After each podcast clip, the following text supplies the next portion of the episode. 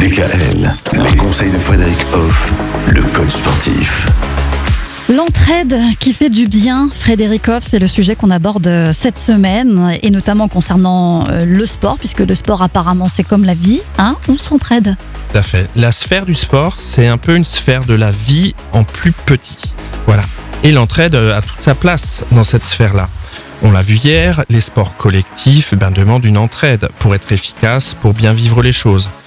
On peut même voir euh, l'entraide dans le- le- les sports individuels. On commence bien sûr par s'entraider soi-même, comme on sait dans la vie. Quoi. Tout dépend de soi avant tout. Mais s'entraider, ben, c'est organiser son activité, c'est choisir les bons vêtements euh, pour faire une activité extérieure. Enfin voilà, c'est aussi s'encourager, c'est aussi euh, valoriser une fois qu'on a pratiqué le sport. Voilà, on s'entraide soi-même déjà. Comme dans la vie, comme par rapport à son métier, comme par rapport à ses loisirs, on agit bien pour soi. Pour ceux qui n'y arrivent pas, ça va être quoi le déclic, le premier truc à faire pour euh, justement rentrer un peu dans cet état d'esprit? Alors il faut commencer par la notion importante, il faut s'aimer.